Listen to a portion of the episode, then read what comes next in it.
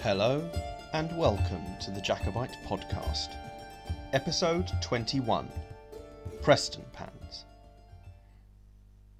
I thought I'd start this week by stating that uh, with things getting a bit busier in everyone's lives now, it's obviously taking me a bit longer to get these episodes going, but I don't want to ever release a shoddy product.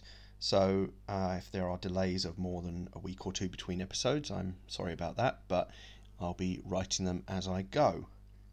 In the meantime, thank you all for staying, reaching nearly 9,000 plays total, which is frankly unbelievable for me. And uh, we will go from there, and I'm going to take you through the Jacobite campaign from now on.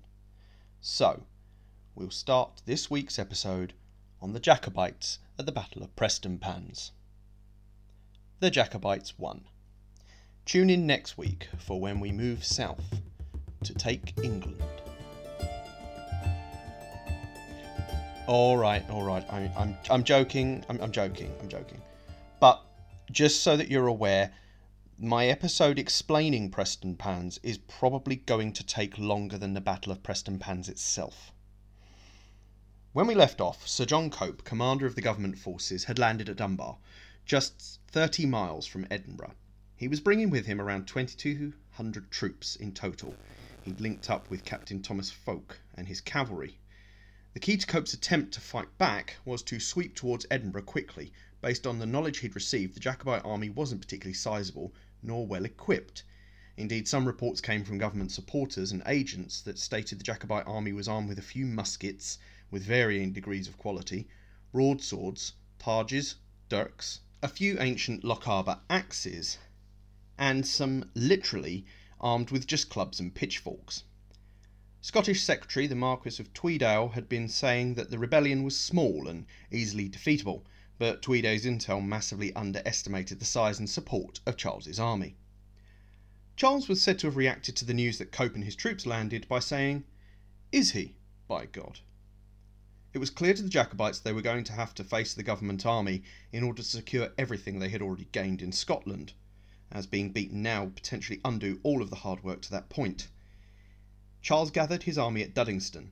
In most of the accounts given before the battle, Charles took his sword from the scabbard and turned to the troops, stating he did not intend to replace it until his people were happy and free, and presumably also under the rule of the House of Stuart. His men marched towards Dunbar to face the government force. Sir John Cope, meanwhile, had his troops marching towards Haddington, intent on removing the Jacobites' threat and regaining Scotland's capital from rebel forces. Cope had set himself near Tranent on the coast of the Firth of Forth, having spent the night in Haddington, though all was not necessarily going well. The government troops were mostly raw, untrained recruits who were caught talking to the locals. Alexander Carlyle, a recruit who volunteered to serve with the British Army, expressed incredulity the soldiers were allowed to converse so freely with the locals, whom he all suspected were Jacobite sympathisers, and claimed were trying to, in my own unique historical analysis, frighten the living bejesus out of the troops and demoralise them with stories of the Highland forces, marching ferociously through with their wild hair and ragtag tartan garb. Adding to that was the report that the Jacobite army had made it to Musselburgh and was advancing to meet Cope with increasing speed. The pace was so rapid it did take Cope a little by surprise. Given that he was aiming to occupy the high ground, Cope instead moved north to a field with marsh on its borders between Seton and Preston. The location itself wasn't terrible, given that the flanks were well protected by water to their right and walled enclosures to the left, as well as a boggy marsh to their front.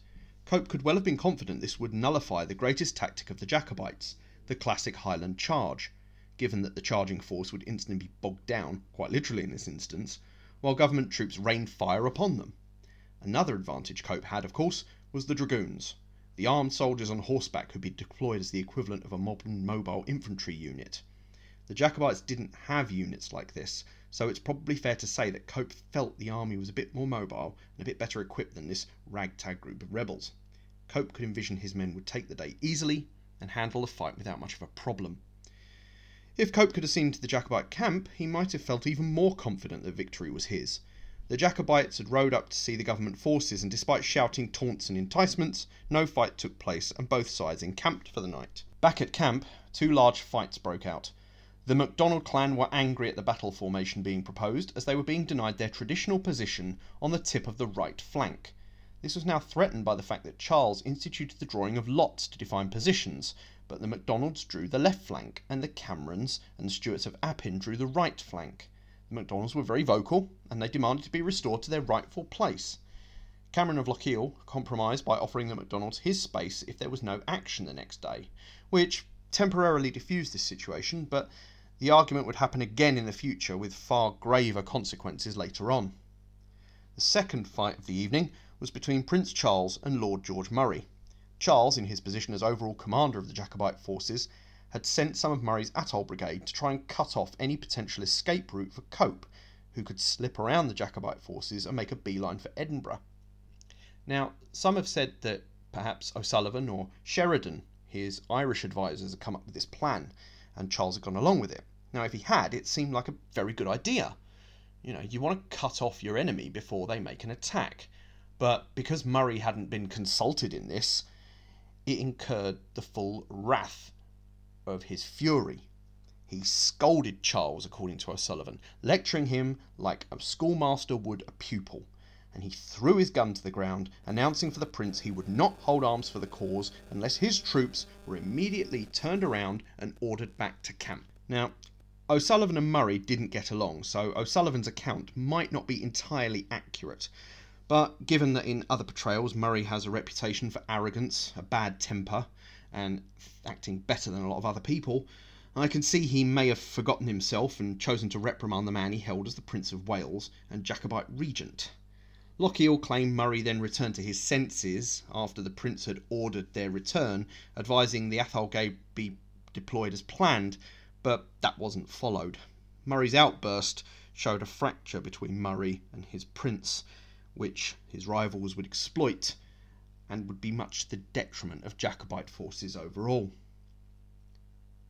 As Highland soldiers bedded down in the fields in their plaids and Cope's men set up fires and posted sentries, Charles called a war council and proposed an attack in the early hours before the dawn. What happened next is debated between Lord George Murray and everybody else. There emerged a conversation where a local hunting trail was discussed. Lord George and John Home say he brought it up, but everyone else says it was a local landowner by the name of Robert Anderson. I'm inclined to believe in this case it was Anderson. He had come to Charles stating that the local hunting trails went through woodland near the marshes and would help bypass that potentially boggy bit of land and help the Jacobites flank Cope's army. Better yet, Cope hadn't even placed any guards or sentries on the road, leaving it wide open. This decision was a particularly hard one to comprehend given that Colonel James Gardiner, a dragoon commander in Cope's army, owned land in the area and he doubtless would have known about the trail in question. So Cope either had no idea of that trail or he did and he paid it no further mind. Be it bad intelligence or sheer incompetence, this decision would prove disastrous. The Jacobites pounced on it Setting out in the hours before dawn along the track, the Duke of Perth and Lord George Murray were in the vanguard, followed by a second group comprising of troops led by Charles and Captain James Johnston, later known to history from his memoirs as the Chevalier de Johnston. Murray and Perth emerged from the woods, forming battle lines. Johnston relays the story that the prince stumbled crossing the ditch that led to the fields, and with that stumble went some of his confidence. With others, the prince tended to see this as a bad omen.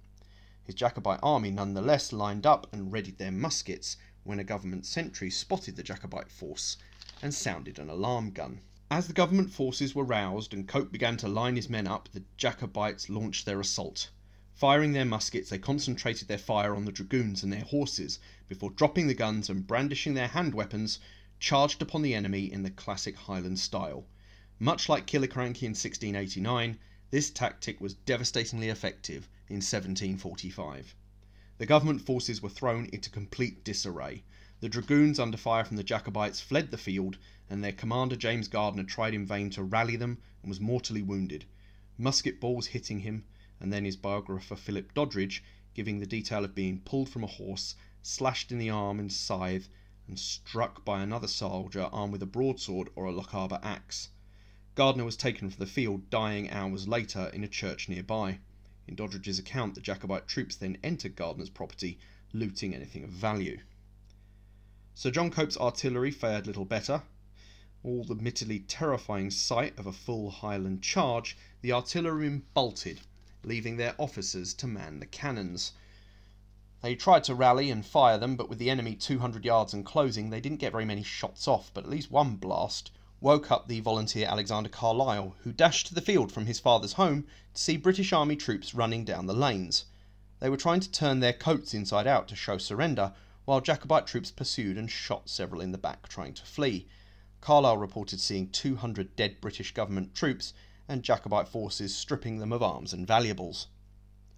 The Jacobites had won a brutal, swift victory, neutralising the bulk of government forces in Scotland, leaving them in control of most of the territory, bar the fortress castles of Stirling, Edinburgh, and Forts George, William, Augustus, and Ruthven Barracks.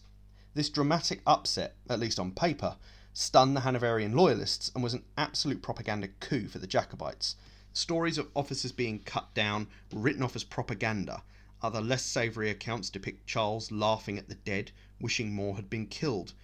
Jacobites were quick to state Charles was extremely concerned with the state of prisoners and expressed some regret that Hanoverian troops, who he still considered his subjects, albeit misguided ones, had had to be killed to make the point. Prestonpans marks the decisive and needed Jacobite victory. It showed how the government in London had massively underestimated how capable they would be, and it let them come within 200 yards of the front lines. John Cope claimed later to the Marquis of Tweeddale, Secretary of State for Scotland, he'd done nothing wrong, the Jacobites had just swarmed and the British troops had run in a panic. In defence of Cope, he couldn't be held responsible for everyone legging it at the sight of a Highland charge, but he is at fault for not surveying his land and missing the giant path that was handily used to flank his position, as well as not conducting his own reconnaissance missions to see what the situation was really about, as opposed to waiting on the late, delayed, and often flawed intelligence.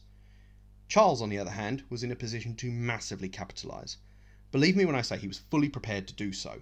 He spent the night after the battle at the Marquis of Tweeddale's house, as if to metaphorically rub salt in the wound, in London, Charles could afford to take a great deal of pride in his forces. He lost 30 men dead and roughly 70 wounded, compared to at least 300 dead in Cope's forces and almost double that taken prisoner. Charles wrote a letter to be sent back to Rome to his father, King James, stating that God was shining on the Jacobite cause, not only allowing him to take Edinburgh without a shot, and there was little to no loss of Jacobite life at Prestonpans, he then wrote of the victorious commander he wanted to run the enemy all the way to the borders, but his enthusiasm was tempered with a sadness. Despite opposing the Jacobites, Charles was keenly aware the government men were their subjects, albeit misled by Hanoverian usurpers. It might have been that not only spurred Charles to show regret, he may have also wanted to show mercy, ordering all their prisoners to be well cared for. The day after the victory, the Jacobites marched back to Edinburgh in triumph, carrying swords, arms, cannon, and regimental colours taken from the government forces. The Jacobite pipers played When the King Enjoys His Own Again, as they and their prisoners came back to the capital to the jubilation of their supporters and the dismay of the Hanoverian detractors. The Jacobites sought to begin to lay the foundations of an administration, but it was made all the more complicated by introducing prisoners many of the government's officers had already been paroled, as Charles wanted to show the Jacobites far from the uncaring savages propagandists had argued, were instead civilised men who acted in society's norms. But while many of the officers were freed in an attempt to convince people of the rightness of the Jacobite regime, most of the rank and file could be held at either the old toll booth or the Canongate Kirk.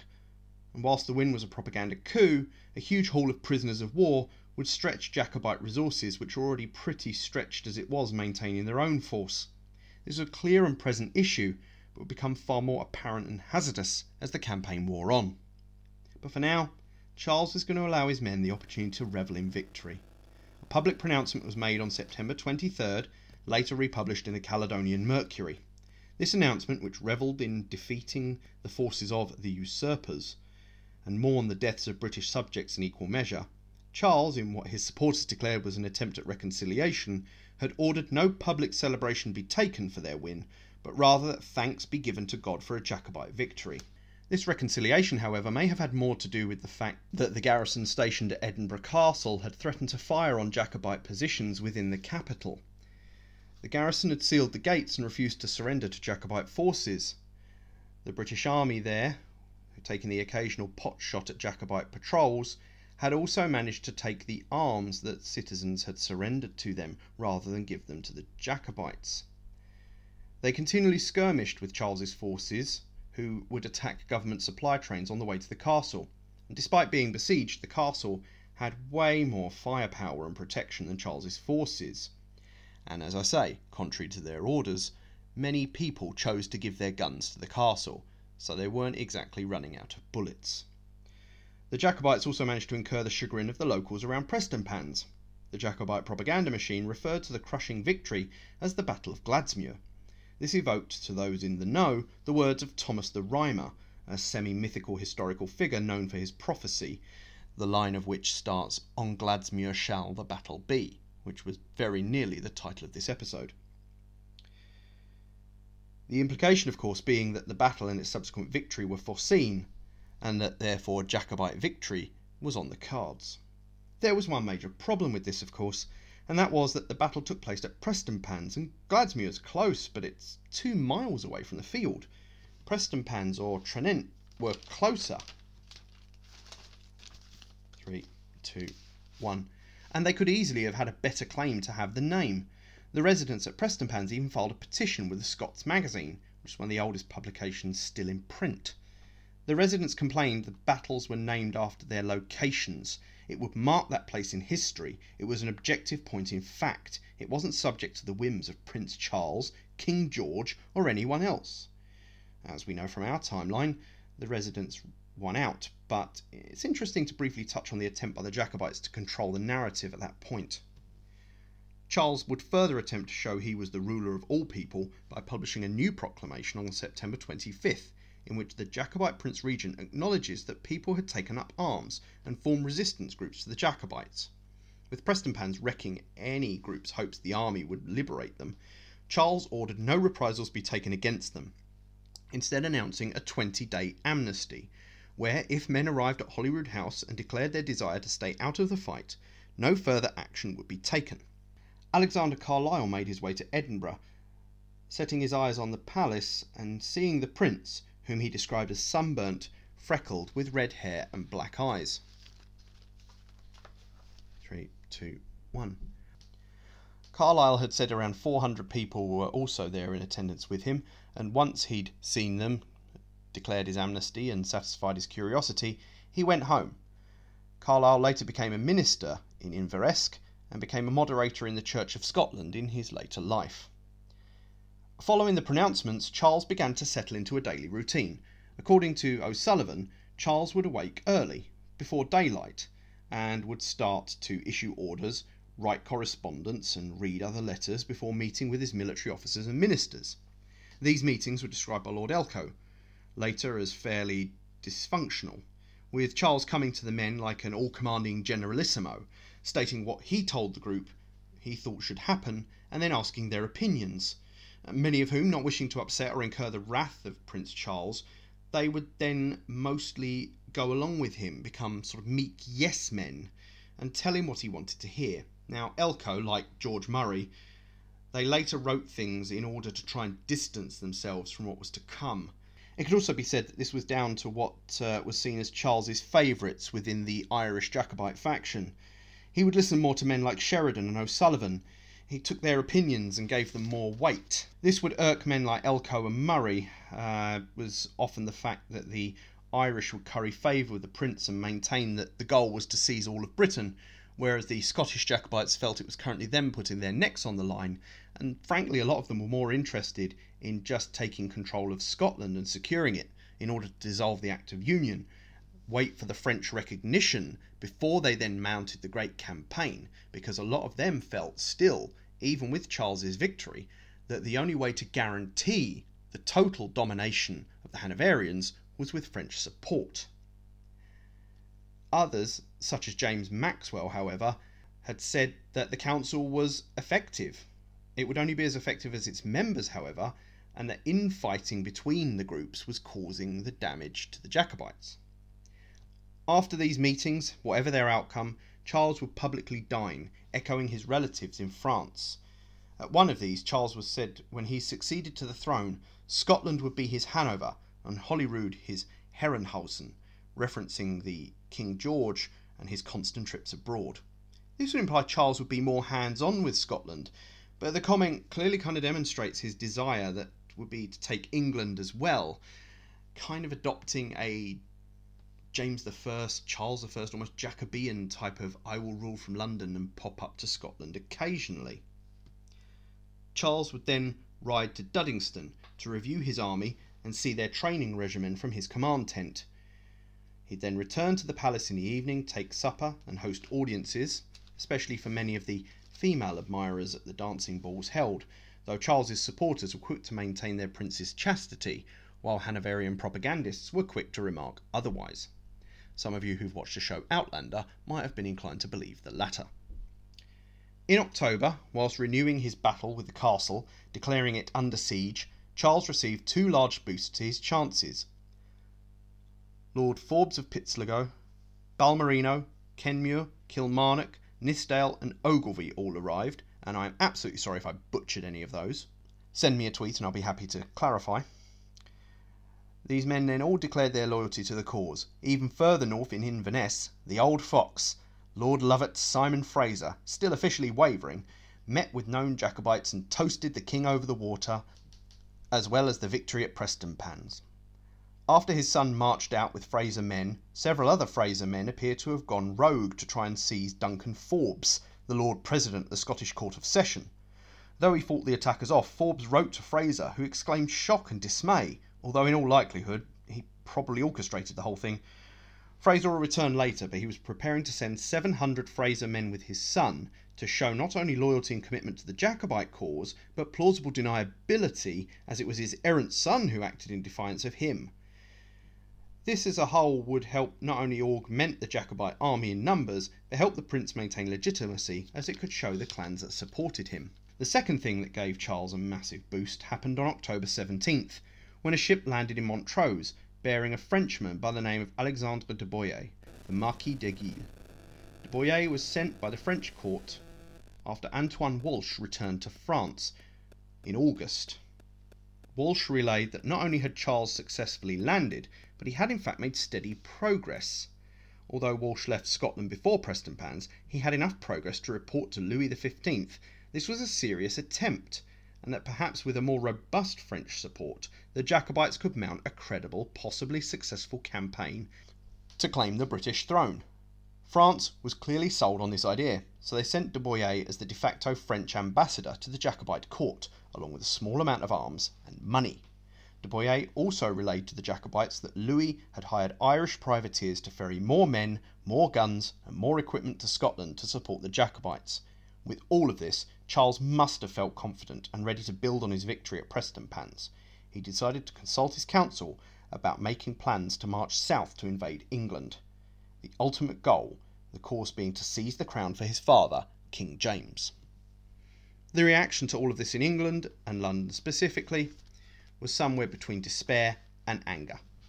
In the London magazine, the Archbishop of York bewailed that the son of the Pretender had control of Scotland and was heading to England, as anyone could see.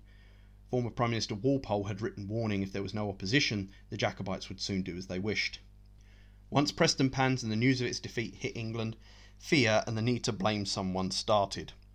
Sir John Cope was held responsible, especially after rumours from Jacobites such as Johnston, who claimed Cope escaped Prestonpans with a white cockade in his hat to a local lord's house, who claimed he was the first general in Europe who had brought tidings of his own defeat. Others considered Cope a bumbling, thick headed moron. Later on, he was dragged before a court martial to try and apportion blame. Cope and his two other officers, Fowke and Lascelles, were all acquitted, blame instead being put on the numerous non commissioned ranks, but for Cope, he was pretty much done. He never again held high ranking command in the British Army. The general public, however, Project Fear went into full swing. Stories of Charles dining amongst the dead in Prestonpans like an infamous woodcut of Vlad the Impaler.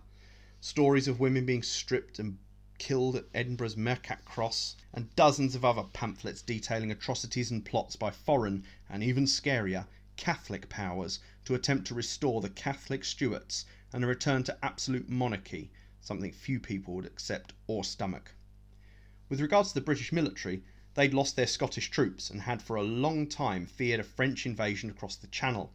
With the forts along the east and south coast, the Royal Navy had grown confident in securing this area, but now they had to contend with defending the North Sea and the Scottish coast, which not only stretched defences, it invited either a strengthened Jacobite army to the north, a supporting French invasion from the south, or a mix of both.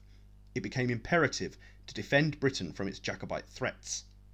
In Flanders Fields, William Augustus, the Duke of Cumberland, had been receiving letters from England detailing what was going on. Despite seeing what was happening in Scotland as taking him away from the real fight in Europe, he nonetheless decided to put in place a contingency plan to ready ships and 10 battalions to be returned as soon as the winds changed. These plans were hastened upon the arrival in London of Sir John Ligonier. In a letter dated September 24th, Ligonier informed Cumberland of Cope's defeat, as well as echoing that whilst the troops Cumberland sent were a calming influence on the streets of the capital, offering some protection, they were in no way enough to defeat the Jacobites, and therefore, regrettably, the Duke would have to end his campaign in Flanders and return to defend Britain at the winter season. With other letters extolling that Charles was convening a parliament in Edinburgh, repealing the Act of Union with England, renewing the old alliance with France, and mounting a now certain invasion of England to restore the House of Stuart, English people, Lord Harrington wrote, were demanding their deposits, which was creating a run on the Bank of England, and therefore people wanted an army to protect them and their money. It remains a historical what if as to whether the government really needed to send 12,000 troops back to try and beat the Jacobites, but it might have been a case of making up for a frankly awful defence at this point. By October 18th, Cumberland was back in London and ready to face Charles in the field. Next time, we will see what happens when the government and Jacobite forces ready themselves as the government prepares to save the Hanoverian crown and the Jacobites prepare to take England.